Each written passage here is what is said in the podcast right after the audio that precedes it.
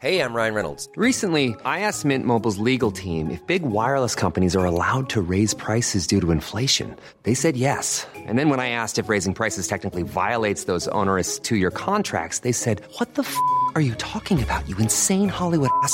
So to recap, we're cutting the price of Mint Unlimited from $30 a month to just $15 a month. Give it a try at mintmobile.com slash switch. $45 upfront for three months plus taxes and fees. Promo for new customers for limited time. Unlimited more than 40 gigabytes per month. Slows. Full terms at mintmobile.com.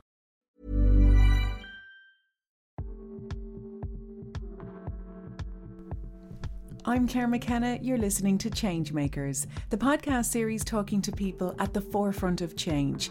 But you should never underestimate the power of a conversation. It can reframe the way we think, the information we go on to seek and share, and the conversations we go on to have. This is all part of the change process. Today's changemaker is an absolute gem. I first met Niall O'Murchu about three years ago when I started presenting Newstalk's health and wellness show. One of my objectives was to get out and about and try new things, so I went to one of his workshops. I was led in some seriously deep and different breathing, led out to the back and into an ice bath where I breathed deeply and even smiled for a photo. And our paths still cross from time to time at various wellness events. And I always have so much time for Niall and his wife Josie. It's been incredible to see his work grow and grow. Niall has always had an interest in wellness, a herbalist and also a keen sportsman. He had an interest in the breath that he first explored when his basketball team was led by a monk, and then again when he and Josie leaned into the Wim Hof method of breathwork and cold therapy during a stressful time in their lives. Niall has gone on to train to the highest level with Wim Hof himself and now teaches the practice around the country and online. In today's episode, we talk about whether or not he sees himself as a change maker. Spoiler alert, he doesn't. As you'll hear, everything he does is without ego. But he is giving people the tools to check in with themselves, to lower stress levels, to increase awareness and focus, among other benefits. Niall's book, Blissful Breath, outlines how just 10 minutes of breathing every day can have an impact on so many areas of your life. We also talk about his most recent venture, retraining in trauma and breathwork, initially to help the anxiety his young twin daughters were feeling after the pandemic. This has now been made into a program to help children and teenagers all over the world. Niall feels that the change makers are the people who take the tools he teaches and use them. I hope that at the end of this episode, you'll feel empowered that you can make a difference to your own life, starting with just a few minutes of breathing every day. So, Niall O'Murchu, you're very welcome to Changemakers. Thank you very much. Delighted to be here. Do you consider yourself to be a change maker? Not at all. Um, for me, I just consider myself someone who helps people to breathe. And out of that comes all types of things. And I think that if any change comes from the work I do, it's me just pointing the direction and it's the people doing the work that changes. So I just show them how to breathe or show them how to get in the cold. But they actually do all the work. They're changing it all. And the more I learn about the health and wellness space, well, certainly the wellness space um, or the looking after the mind, it's about holding space for somebody to heal themselves. I mean, in, in a medical sense, obviously there's a lot of intervention and a lot of help, and thankfully we have that. Yeah. But innately, people have an idea about what they need or, or what they want, and it's about helping guide them, isn't it? Yeah, and even if we look at it from a biological point of view, the body is always trying, striving for this homeostasis, this state of balance, always. So really, what we're trying to do, even in the medical setting, in some circumstances, is we're trying to give the the person the environment in which to do the thing that we do best, which is strive and work towards a balance. That's what we're trying to give people the chance to do. Talk to us about your journey to the breath because you're mostly associated, although you're stepping out by yourself, with Wim Hof, but that wasn't your first introduction to the power of the breath, was it? No, I was very lucky uh, in some ways that I met some great teachers along the way. Um, but really, for me, when I think back in it now, the more I explore the breath, and I'm pretty obsessed now at this stage with, with breathing, I look back at, my, you know, when I was born, my parents were telling me that I was born with the umbilical tor- cord tied around my neck. It came out purple, you know, and from the beginning, there was this strange relationship with breathing that developed then into asthma as I kind of went through life. So I think somewhere along the line is this relationship with breathing. And, and when you have asthma, really severe asthma, and it's taken away from you, you really appreciate it then when you have it back again. You know, so that then led me always with an open mind into learning uh, qigong martial arts with Shifu Yanzi from the Shaolin Temple, and their whole approach is about breathing and the mind, and then later on pranayama and yoga and breathing. So I always had this very open interest in breathing because it had been this thing that I'd never really had. You know, when I was a teenager, the cold, ironically, would be the thing that would close my airways so I couldn't breathe properly. And it wasn't until I you know, so I had an inhaler like inhaler like this. So I'd be playing these big important basketball games, and I'd feel this constriction in my chest, couldn't breathe. I'd run over to the bench, grab an inhaler, spray it, and immediately I'd feel okay. But then the doctor said to me one day, "Oh, you should go to this open day for the people who make the inhalers. You might learn something about it." So at the open day, they had this big presentation, and they're saying these inhalers are the fastest working inhalers in the, in the world. They take 15 minutes to work. And I was looking at them going, oh my God, I had convinced myself that this inhaler worked immediately. So then I knew there was a much deeper component to breathing than just the physical body. That the breathing was connected deeply in with our emotions, deeply in with the levels of stress that we feel. And really, that the breath is a reflection of how we feel. So in those moments in those high pressure games, it wasn't the cold that was closing my airways. It was the pressure that was closing my airways. And the inhaler was just like the placebo. Give myself permission to let go of that pressure. And it's so interesting. I, have heard Gerry Hussey talk the same about the performance psychologist about coffee coffee takes about 15 minutes to oh, really oh, get into it? your bloodstream and we all take that first sip and we're like now i'm awake yeah you know yeah, it's yeah. funny um, it's like it's the power of the mind yeah. isn't it we and give ourselves settling. permission to do it you know by drinking the coffee we give ourselves permission to feel that burst of energy um, and that inhaler i always think about that inhaler as kind of like the moment when i thought hmm there's something else going on here with the breath and my husband has light asthma as well, mm. and he will get it more. He must be very good at breathing right down into his belly. So if we have a big meal out, that's when he'll feel the need for inhaler okay, when his tummy is very okay, full. Okay. So if we go out for dinner and he forgets his inhaler, he might not use it. It's the having it there. So it, there's such a mind body connection. That's where the panic starts to come that's in, and that's the, the connection yeah. to the breath. So in in my life with, with asthma, once or twice I was in America playing basketball and, and in the middle of nowhere and, and, my inhaler stopped working and these kind of crazy scrambles to pharmacies to find them and and then eventually I just remember one day saying, Jesus, I haven't brought my inhaler with me in years. I'd forgotten it, totally forgotten it. After I'd started training with the Shaolin monks and sort of breathing like they breathe and and that was a huge thing to f- have forgotten that I needed it and actually didn't know where it was. Because as you know, with your husband, a part of the kind of asthma thing is that you need to know where that thing is. And when you don't know where it is, it's another layer of anxiety or, or panic, which also then affects your breathing. And how long do you think it took that training and what level? Because even in your book, you're saying 10 minutes a day will make a big difference. 10 minutes a day of, of breathing calmly and deeply will have a huge effect on a person's life. Um, I meet so many people that have very hectic lives, which most people do. And when we do like a session at, a, at an event or, or something like that, I, nearly every event we have, somebody comes up to me and says, I haven't felt this calm in years or months. And it's like taking that feeling, but just injecting it a little bit into every day. So it doesn't have to be this big, huge thing. In fact, it should be this really small, easy thing to do. If you can't do 10 minutes, do five. If you can't do five, do three. I know a man who does one of my three minute recordings every day, and that's enough for him. But it changes how we feel. When we start to sit down and breathe deeply and calmly, even for a minute or two, when we stop, we're different. So allowing ourselves that little bit of change every day starts to have this cumulative effect. And that's when the real change starts to really happen.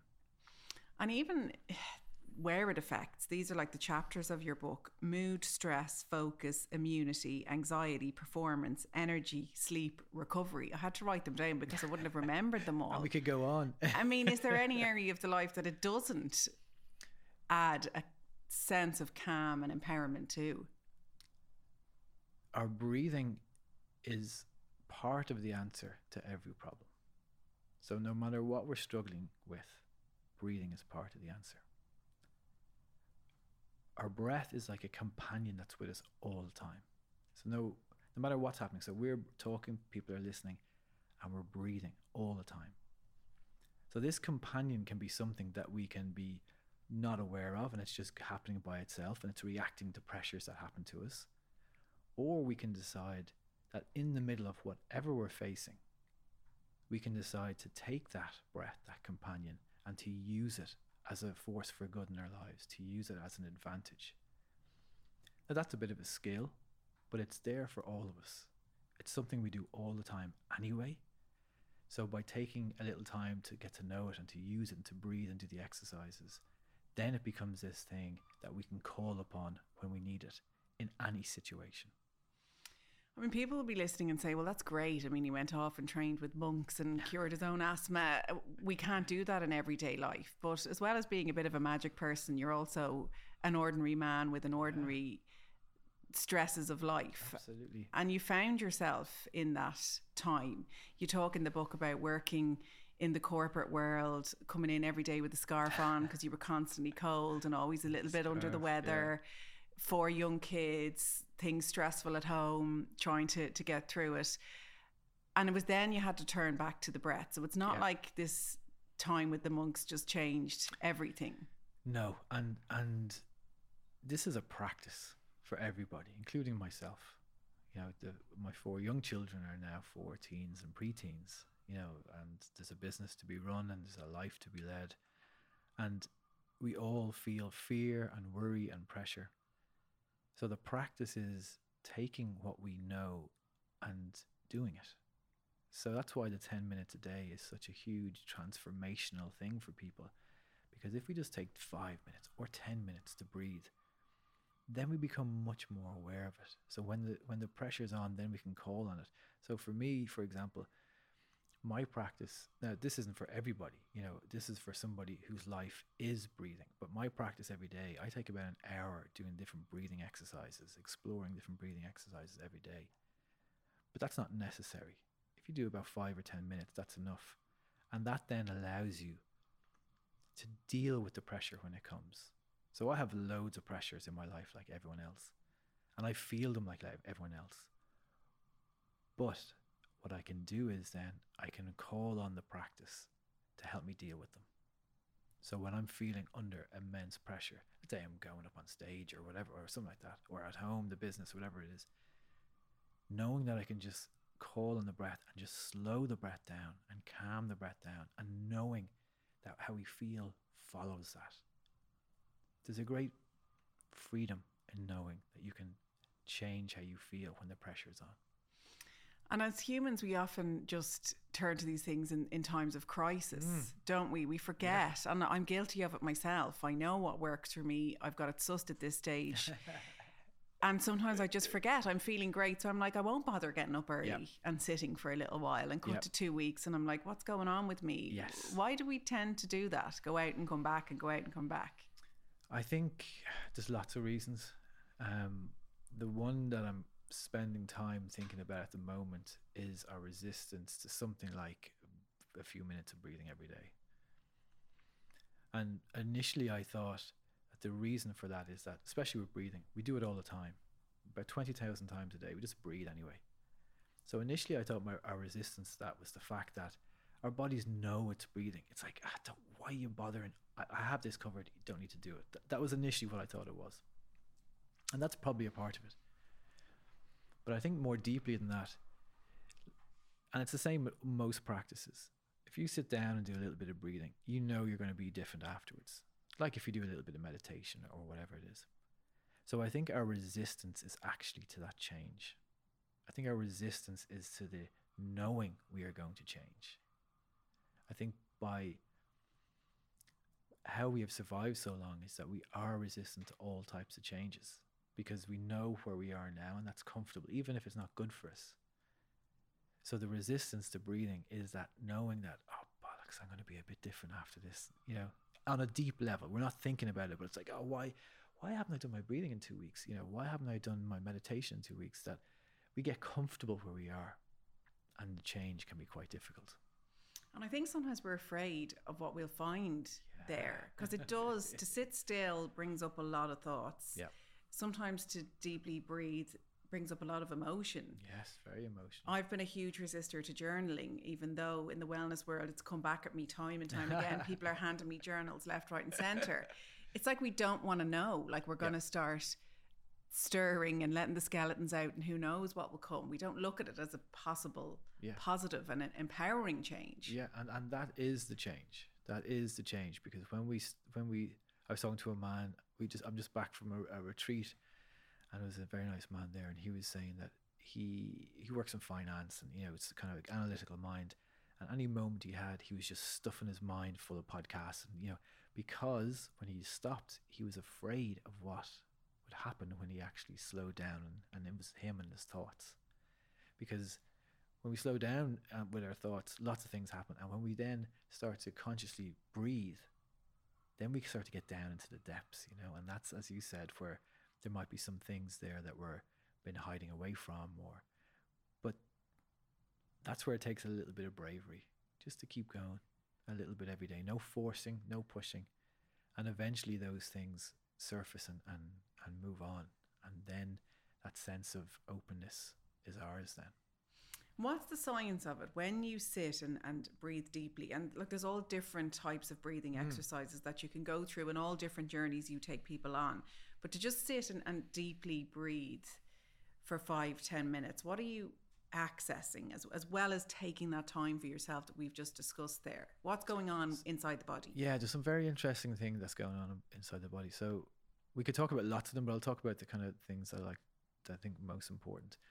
So when we start to breathe calmly and deeply, the the actual chemistry of the blood starts to change. So let's say we have a, we wake up too early, we've been to bed too late, we eat some food that isn't good for us, and we're rushing around.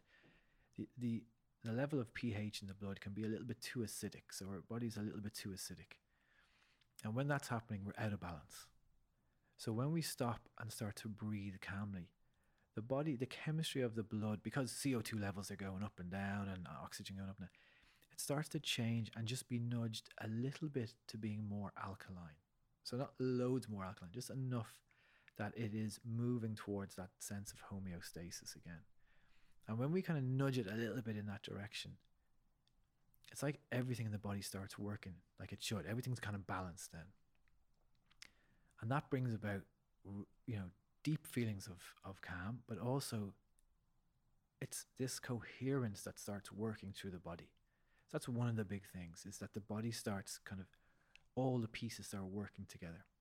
Is that because every part is getting rich oxygenated blood? So it's all yeah. So it's all kind of working as it should. You know, nothing is getting less than it should or too much of what it is. And and when the body's like that, inflammation is lower.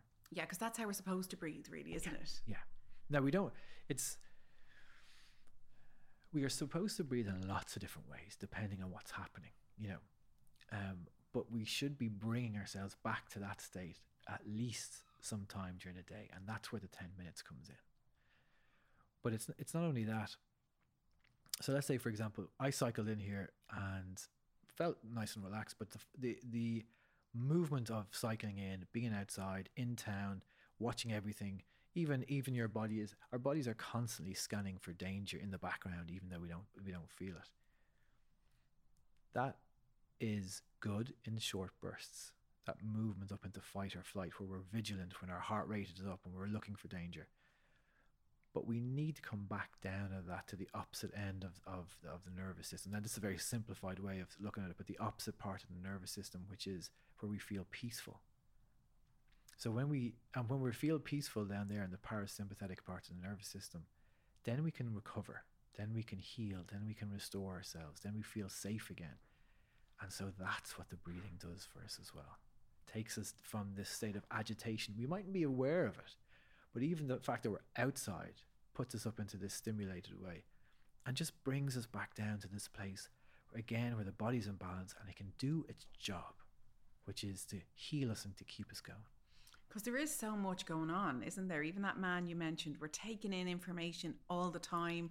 We're scrolling. There's people coming at us in WhatsApp groups. and that's on top of the personal life and the professional life. Absolutely. So even though we don't feel like we may be stressed, there's a low level hum and it's a way of just bringing yourself back. That is that is exactly it. There is this additional layer of tension that we hold without knowing it, just from living, and that's fine. We're built to deal with it as long as we have these moments where we can bring ourselves back down and recover, even if it's only a few minutes of breathing, and then we're capable of going on again. It's when we're stuck in this in this constant tension over days, weeks, months, years. That's when that's when we start to get sick. That's when we start to feel no joy. That's when we start to feel stressed. Well, during a stressful time in your life, yourself and your gorgeous wife, Josie, who I adore, found yourselves in a tough spot. And that's where Wim Hof came in. So you threw in cold Maybe during the cold. to the breath and it brought you back. And you went on to train with him. At what point did you decide this is going to change who I am and, and what I do for a living? I'm going to start passing this on to other people, or is that very much part of the Wim Hof Academy? Is everybody there to train to become an instructor? Yeah, it's I'm I'm very privileged now to be an instructor in the Wim Hof Academy. So I help train the next generation of instructors. So it's great to see all the new instructors coming through. And within that group you have people looking at the Wim Hof method as either a possible way out of a corporate life or something to help themselves or you know there's all variations but when I trained probably 6 years ago maybe now there was not much information about Wim Hof out there or Wim Hof method or even breathing or cold for that matter. So the only route to kind of learn more was to go and become an instructor.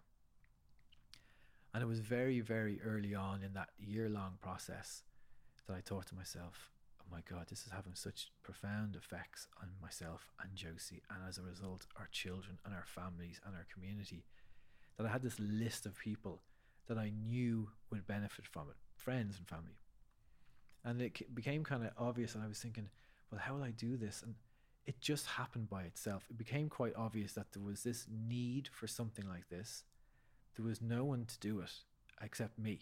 So we had, um, I qualified in, in late December, and then we had the first workshop, a Wim Hof method workshop ever in Ireland in our house, and it sold out within like a week. And then I knew that there was this demand for people looking for something like this.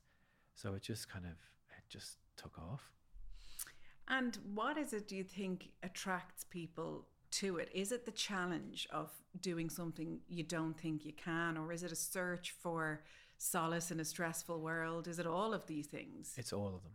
It's all of them. So let's say the retreat that I just taught there in the Cliffs of Moher retreat, we had 16 people and every type of person you can imagine. Each person probably coming from a, for a very different reason. Some people had severe illnesses that they were recovering from that they felt it would help. Other people were trying to deal with the stresses and strains of life and everything in between. You know, everyone, and some people are looking for a more understanding of themselves and, and what's happening. And, and some people are looking for the challenge, you know. And what I love about the breathing and the cold is that most people think of the cold and that's what they're focused on because there's big b- baths full of ice and oh my god. But it's the breathing that catches everyone out you know because it's the breathing that works so deeply on us that moves us really deeply. And we really take that breathing and we test our ability to use it in the cold. The cold is like the teacher cold is like the battleground where we go to test can we breathe calmly when we're sitting in an ice bath with 40 kgs of ice lying on our chest and our back. You've been in there. Can we find the breath in there? And that's really that's really the amazing thing to watch people do that. Yeah, I went out to your your house and your ice bucket as part of my radio show. And you're right, it was the breathing that really surprised me because it's not just any old breathing. I mean, are we a good 25 minutes? Yeah, yeah. Breathing deeply, holding, all instructed obviously Yeah. by you. You'd, you'd want a guide there, but it's a different feeling that you've ever had Yeah. in your body. There's a tingling all over physically. You're almost hypnotized in a way Yeah. the calm that that comes over you but i have heard from from friends i didn't feel it that day but extreme emotion can come out and, and i've watched a couple of documentaries where they've worked with wim hof as well and people are bawling it it unblocks a lot doesn't it Yeah, breathing is very profound. Yeah, I know it's it, we can say, of course it is. We breathe all day long; it keeps us alive. But there's a deep therapeutic level to it as well. It, we can use it as a way to heal ourselves. And to, so, you know, so I was talking earlier on to somebody about holotropic breathing. So holotropic breathing is like this very intense, way more intense than Wim Hof method. And it's like two or three hours of breathing as hard as you can go with music coming on. It was originally created to mimic the, the same effects from psychedelics. So in something like that, people have these huge breakthroughs. And likewise, a little bit of calm breathing can also give you these great insights and breakthroughs. It's described like the breathing can bring you to the door, and you then decide if you want to go through the door. Where something like psychedelics brings you to the door and throws you through the door. You have no choice. You're going to be there for a few hours. So the breathing at any stage, if people are breathing and they feel it's too intense or too strong, all we have to do is bring our breathing back to a normal pace, and then we just start to feel breathe, you know, normal again. So we always have this control with the breath, even if we're having a very emotional experience. We can always just change how we breathe and come back to where we were before. So that's what I love about it as well is the person can decide where do they want to go to the door, through the door, or just stay at the at the door and knock on it a little bit. And what I always think is interesting, you always talk about the situations stay the same. It's you that changes. And even Wim Hof himself speaks of that. He lost his wife to suicide. He had young kids that he was going to parent alone. And he found himself in a stressful setup. That didn't change, but his ability to handle it Yeah.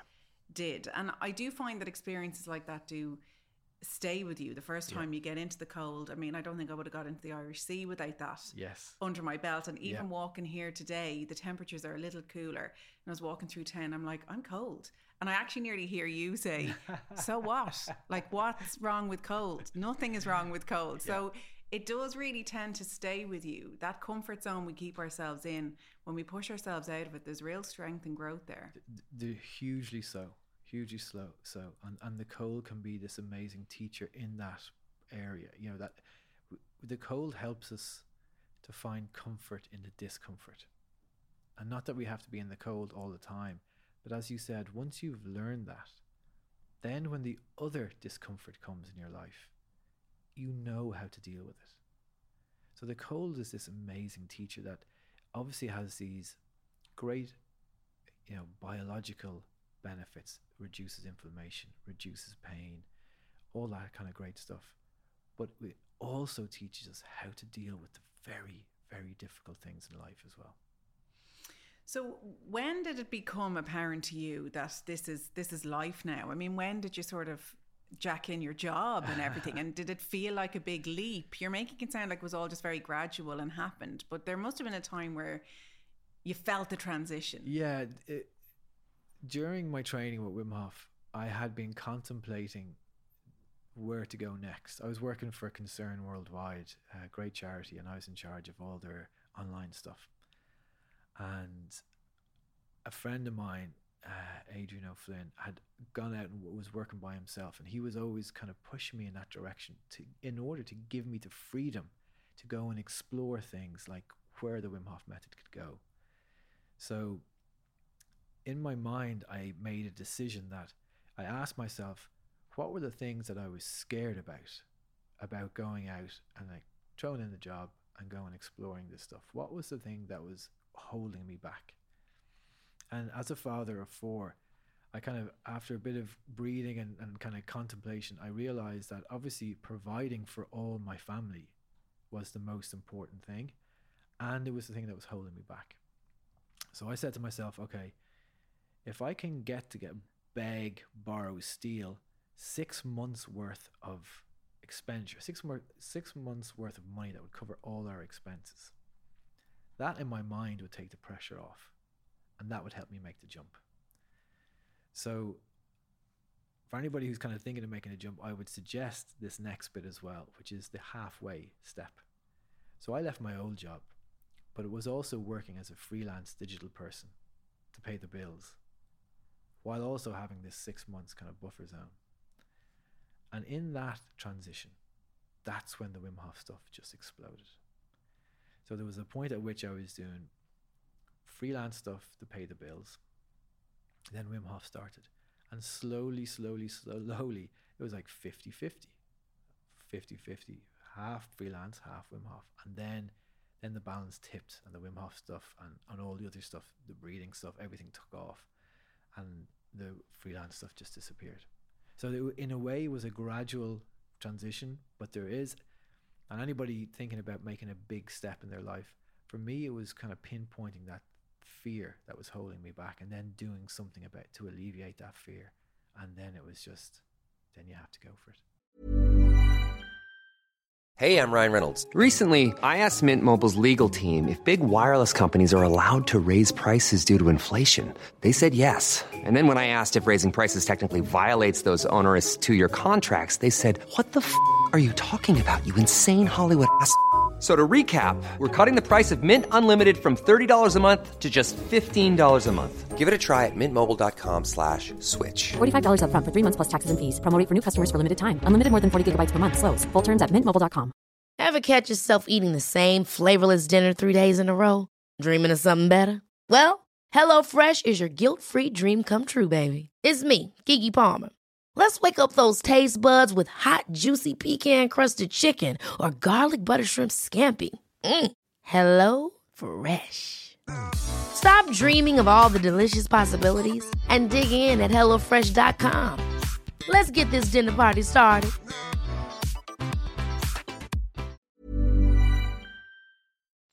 And when you were doing that sort of self assessment and asking yourself those questions about what is the fear here, what's the answer to what's the mission here and, and why am I doing this? Well, since I was in my early 20s, I started to look for ways of helping people feel healthier, heal themselves, help them feel calmer, you know, in situations. When I was about, and that started me off in yoga and Reiki and herbalism and all these types of things. And so from a very, from the very beginning, the mission was always to try and help as many people as possible. So by the time the Wim Hof method came into my life, there was this jigsaw puzzle already on the table, but it was missing a piece. And the Wim Hof method was like the last piece of the jigsaw. When Wim very wisely connected the breathing and the cold, in my mind, they had been kind of separate. I'd always swam in the sea in Portmarnock as a child growing up as a teenager. And I'd always been interested in the breath, but I'd never combined them. So Wim Hof and the Wim Hof method was the last piece of the of the jigsaw puzzle, and then everything else made sense. And then the mission that I always had since I was in my twenties of trying to help as many people as possible. Now I had the thing that people actually wanted to do. You know, I'd had workshops and events since I was 20, and maybe four people would show up, two people would show up, and that was fine. But now it all made sense, and now people were looking for how to use the breath, how to use the cold, how to use the mind. And I just happened to be in the right place with the right experience to help them. Um, and obviously, you have a, a business and you go to corporates with your workshops and hold your own. But it's very important to you that you go to a lot of events for free. There's a there's a genuine want to help people and connect with people and share this information and have it be accessible. Yeah, um, that's always been a part of it.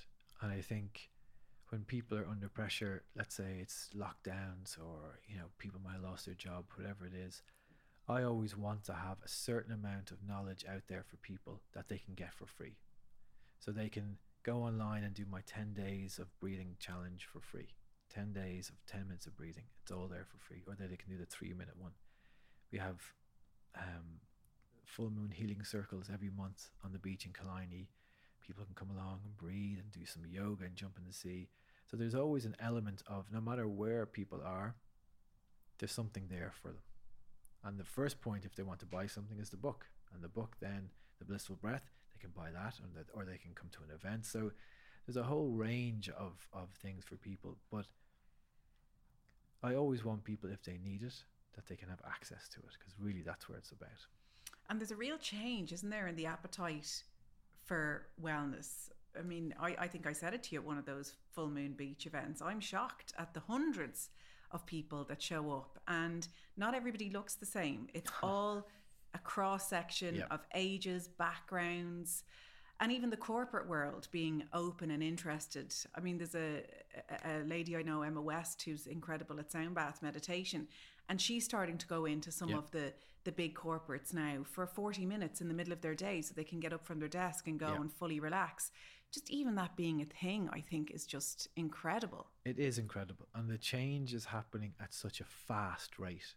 You know, all of a sudden, most corporations are open to it now because they see the benefit from it. And I think part of that was the time we had to assess or reassess what we thought was important over the lockdowns. I think that has really changed people's views or made them more open or made them more closed. You know, but it has pushed people into different ways of thinking about stuff. And that has then um, trickle down into all these types. But you're right. I, what I love about the the say the full moon healing circles on the beach is that you have every type of person you can possibly imagine there. You know, and and for me that gives me great hope that you know that we're that we're providing something that anyone can come and enjoy. And people might be cynical, and you know, you do see a bit of a backlash online eh, when people start talking about full moons and healing Yeah. and whatever else, and that's fine. You know, no one is suggesting you start stop going to your doctor and start just baying at the moon, but it's about taking time for yourself and investing in yourself, and it doesn't really matter what format that comes in under. Yeah, like not everyone has to come and breathe with the full moon, that's for sure. But there's so much evidence to show that doing something like that is incredibly good for us. And everyone should find the practice that suits them. And it's different for everybody, you know. And what I love now about lots of the work that I'm involved in is that there's just mounting, mounting evidence, scientific evidence to show that it works. So beforehand, people would be very dismissive of some of, say, the Wim Hof method. You can't be dismissive anymore because there's so much evidence to show that it works. So really, what I'm starting to see now is that oftentimes people dis- dismissing something because it's not evidence based, and now it's evidence based. The dismissal is more a, a sign of, of something in them that they're afraid of. It's not because this thing doesn't work, because we now know it works and we can show it works and we can repeat that it works. So it's kind of interesting for me now how the like the dialogue around say some now I'm not talking about all wellness practices I can only talk about the ones I do um, it's interesting to see how the dialogue around them is changing now. So it's not about do they work anymore. You know it's not that. It's about and that's I think what has got them into the corporations into the big companies. We can show and Emma's work is amazing. Sound sound vibration there's loads of science behind that as well and that helps get Emma into into these places. And everyone needs it. But what might some people might like sound healing, some people might like a sauna. S- You know, there's something for everybody, and I think it's just finding, maybe even being a little brave and open to try a few things and find what works for you, and and and then most importantly to enjoy them. Yeah, and one of the things I love the most is the sense of community. Yeah. Do you feel a part of of the wellness community?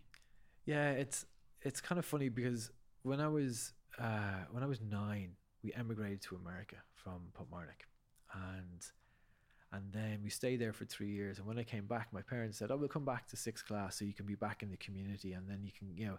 And when I came back, I totally wasn't part of the community in Portmarnock to such an extent that they wouldn't let me into the community school for secondary school. I had to go to Malahide. So I went to Malahide, but I wasn't part of Malahide either because I was from Portmarnock. You know, so in my life, I've always felt that I was part of communities, but not fully in a community. I was always kind of either uh, that's the Irish fella when I was in America, or that's the American fella when I came back from Ireland. So, but now what I find is that Ireland is so small and everyone knows each other that it's great to be part of this community and to be fully part of this community. You know, so there's, we were just talking about all the different connections that we have with people that you don't have to talk to an Irish person very long to find out that they know these other people. And so it's brilliant to see the wellness kind of community growing and people prospering in all types of ways and these connections coming together. And uh, yeah, I definitely feel very happy within this community. And I always think people, wellness is like how you feel. And so when you're at something like that, people tend to tell you how they are, their Yeah. story, their backstory. So you're just going in and deep. Yeah. Um, and I love that. And So it's nice to not be pinning someone in a in a bar to do that. It's much better suited under a full moon at a beach. Both are okay. I always go deep. So you've got a bit of a, a new mission of sorts over the last little while, and that's to take what you know and bring it to children and teenagers. yeah. Tell us how that came about. So I have uh, four children. Two are the youngest are identical twin girls, and they were always very brave, always very courageous. Even because they were copying their older brothers, they were jumping on their bikes and cycling through the park, you know, by themselves and coming back. And we didn't really notice that much in lockdown, but after lockdown ended and everything opened up, both of them started to suffer really, really badly from full on, very strong anxiety. This idea that if Josie left them, that she would be murdered, she would be kidnapped, you know, and they were stuck to her the whole time. So I knew that I had helped many, many adults to deal with similar things over the years through breathing.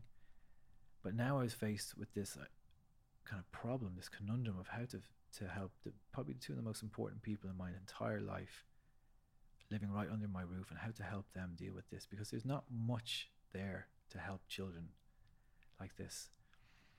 So I went and, and found two eminent professors of clinical psychiatry in America, uh, Professor Richard Brown and Patricia Gerbarg of Columbia University. And their specialty is using evidence based techniques like breathing to deal with extreme trauma.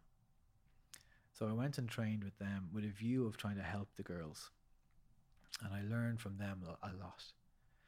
And I took that and, and combined it what I, with what I knew before and started creating these little recordings for our girls. So we'd, we'd listen to these guided breathing sessions specifically for children before we go to bed. And it started to really help. They started to feel calmer. We could notice that the more we did it with them, the less anxiety they were feeling. And when we stopped, say we went away, you could see it creeping back up again. Now, at the same time, they weren't the only children around the world feeling like that or adults feeling like that. So I was getting messages from parents and schools asking me, could I do something for the children and teenagers? So I was working with two very good schools who allowed me to send them the recordings and they would play them for their teenagers and some of the primary school and they would see how the children reacted and the children and they would feed back to me about how it worked. So I had these recordings and we were kept improving the recordings and learning from how to do it and what was the best way to do it and how to get the children to do it, how to get the teenagers to do it. And then we, we kind of put together this this program, Blissful Breathing for Children and Teenagers, that is based on one, scientifically proven ways of, of helping us deal with trauma and stress. But two, it's been battle hardened out there with families and teachers and schools. And so what we now have is we have this membership where people can become a member of it and we have recordings in there and ways to make you know get the most out of the recordings but the thing i like most about it is that we're asking all the teachers and parents for feedback on what the children find most useful. So things like they love bird song in the recordings. So that's one of the feedbacks. So now we have so then we create new recordings based on the feedback from the children and teenagers and we put those recordings in. So we've been getting some amazing feedback from from parents how it's helped children in similar situations just to find a sense of calm. And in September, we're going into a couple of big schools, secondary schools, to, to work directly with the teachers and and the students because obviously teenagers have one set of worries and anxieties, and, and children have a very different set. But what we found actually, we found that the breathing works for all of them and the big adults as well. But it's designed for for children and teenagers. And how do we define trauma? I mean, I, I find this really interesting because I think people accept there's an issue where there's been loss, grief, abuse, that they are traumas. But has two years of a pandemic, is the onslaught of social media, is that a trauma to the system? There's lots of ways people define trauma, but one of the ones I kind of uh, I find I understand it most is like that our, our boundaries have been infiltrated. You know, so our emotional boundaries or, or our mental boundaries or our physical boundaries have been invaded. And in that sense, I think, yes, there is. You know, I think for children and teens particularly, they mightn't have the the skills yet to be able to reason it away like adults did. We could watch the news and say, "Oh, I have to keep informed. I have to," but in the back, their children and teens were hearing this in the background the whole time. And I think to myself, God, if I was 15 or 16, I was constantly hearing about, don't touch that, you know, put that mask on. This many people are dead. This many people are going to die. I, I do wonder how I would have reacted to it. So I think, according to Dr. Brown and Dr. Gerbarg, their take on it is, and they've been brought in to deal with the genocide in Rwanda.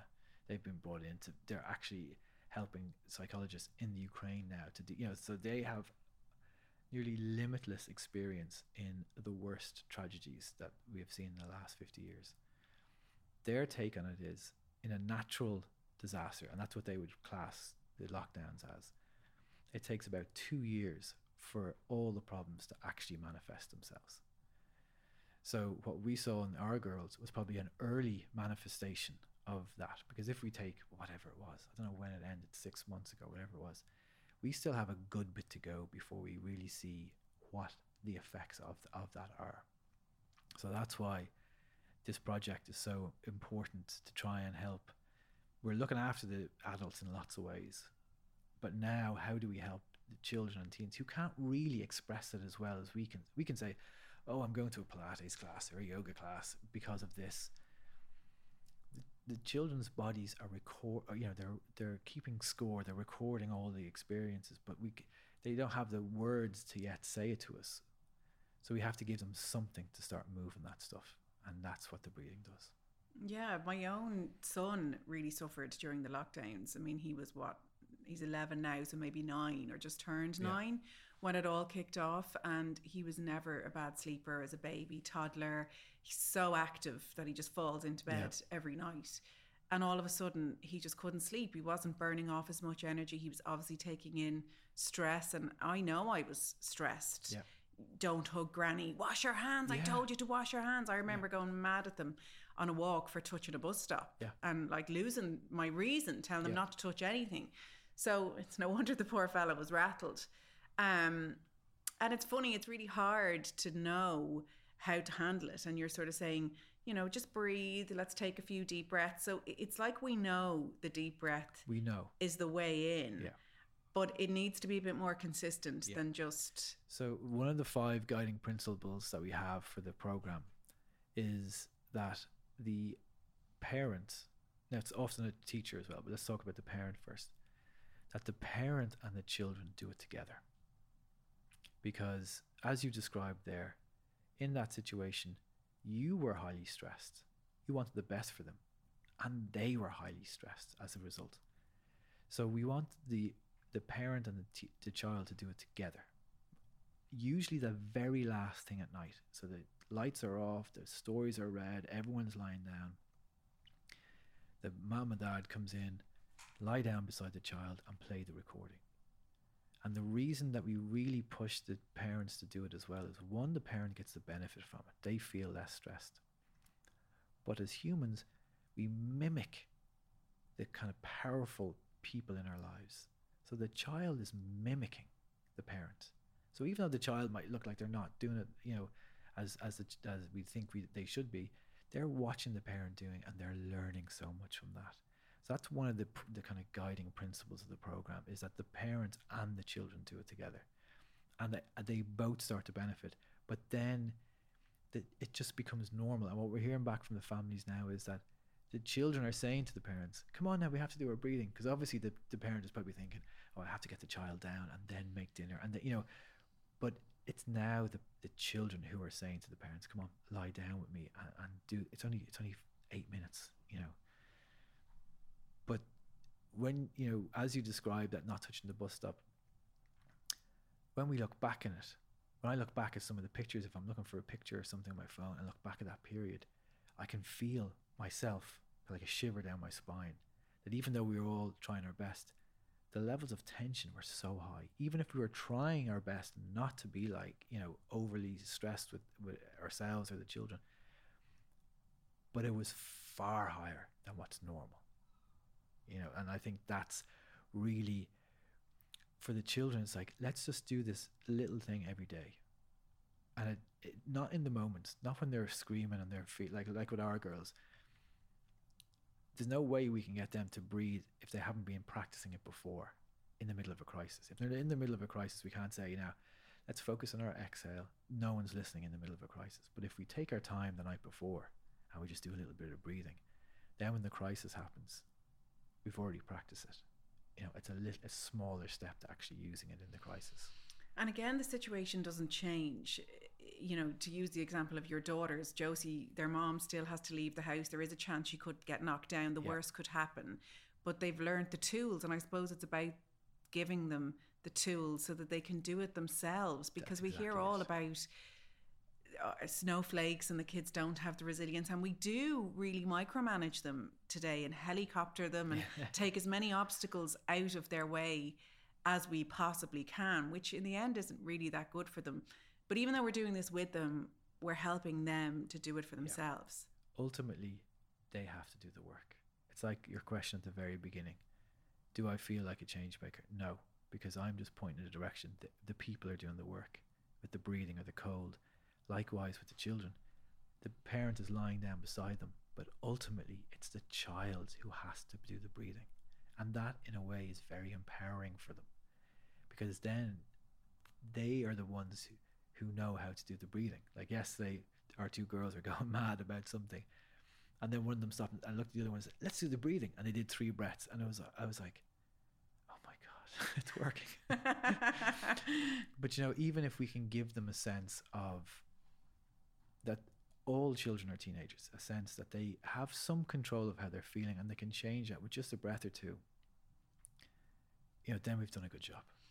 Is there anyone it doesn't work for? I listened to a discussion on anxiety recently, and they were talking about how, for these two particular people who had suffered with acute anxiety and mm. panic attacks, in those moments to try and focus on the breathing was the last thing they needed. They needed to distract themselves, and mindfulness wasn't for them with intrusive thoughts at times. So, Yeah. are there times where it, it doesn't work? there's always exceptions to all rules, you know. So there's definitely people um, that it doesn't work for, but we have to be clear on what doesn't work. Like in the midst of a full-blown anxiety attack or panic attack, if that person hasn't been practicing it, there's no way they can do it. You know, so there's no way they can get a hold of their breath and change their breathing unless they've been practicing it. Now, for my work with the two professors, the two doctors, that we also know that some people have had such horrific abuse in, and in their lives that you know there are certain things that are too strong. The emotions are too strong and too raw to do. So some breathing may be too much for them, you know. But they are the you know they are the the exception to the rule. For the majority of people, we are already breathing all the time. So what we're doing is we're just changing that a little bit. It's not like we're introducing too much new things into it. And uh, so I think it's just the, the idea is always do a little bit of practice before the crisis. And then in the crisis, you have a better chance of, of using it. This is really important work, isn't it? Sitting where you are right now, I had Tammy Darcy of the Shona Project, and Oh, yeah. she gives workshops in schools uh, to teenagers, and she was talking about the anxiety epidemic. And she just said something that I hadn't really considered before. She said, all of these teenagers feeling this will then go on to be the workers, and it's going to just get bigger if it's not caught. Yep. And by going right back to the children and teenagers, you're making a big difference. Yeah, that's you know that's a great way to kind of put it into perspective. And sometimes I had a fellow yesterday or two days ago ask me, he was saying, "Look, is all this kind of, is all this looking after yourself? Is it too selfish?" You know, I mean, he's talking about adults in this case. And uh, what I was saying to him was like, think about like this: if one person in the family is really sick, it affects everybody. But if that one person is looking after themselves and they're really well, that also affects everybody. So it's the same with the children and the teenagers. If if that child or teenager is is having a terrible time, it affects everybody in in in the family. It affects pe- their classmates. It affects the community. And likewise, if that child can find a way to deal with it, it also uh, has this ripple effect. So I think by just allowing them allowing them the opportunity to learn a few of these very simple things has this ripple effect. And yes, it it ripples out into the future, into them becoming the leaders of this country in, in the next 20, 30 years as well. So I think it's it's um, our duty as the parents at this point to find ways to help them because we'll be the old people and they'll be the leaders of, of, the, of the country, you know. And either they'll be saying to us, you did your best and you kind of helped us deal with this, or they'll be saying, why didn't you do something to help us? You know, so I think we all want to be in the category that we, we are trying our best to try and give them something to deal with this. Do you get to take stock and see how everything has evolved and think of the, the people you've influenced and, and helped and what you are a part of? Uh, I try not to. Um, I my focus is always kind of, and I probably should get better a little bit better at this, but my focus is always kind of just absorbing where we are now and then moving on to the next bit. And I remember at the very beginning of this few years ago, um, we had some big event or something, and my mom said to me, "How will you? How will you come back down to earth after this?" And I was talking to her on the phone as I was changing the twins' nappies at the same time, and there was you know stuff all over the place. And I was like, "Mom, this is how I come down after this," you know. So, no, I I definitely feel it's a privilege to do this work, and I definitely feel it's a privilege to see the change that it can have when people do it. But I don't really want to think too much about it. You know, I just want to keep keep moving. Yeah, well, you can see you do it without ego, but you do sprinkle a bit of magic everywhere you go. So keep doing what you're doing. Niall O'Murchu, thank you so much for talking to me. Thank you for having me. Really appreciate it. Thank you for listening to Changemakers. If you enjoyed the podcast, I would love if you would take a moment to rate, review, and subscribe. It helps other people to find the podcast too. Take care. Mom deserves the best, and there's no better place to shop for Mother's Day than Whole Foods Market. They're your destination for unbeatable savings, from premium gifts to show-stopping flowers and irresistible desserts. Start by saving 33% with Prime on all body care and candles. Then get a 15-stem bunch of tulips for just $9.99 each with Prime. Round out Mom's menu with festive rosé, irresistible berry chantilly cake, and more special treats. Come celebrate Mother's Day at Whole Foods Market.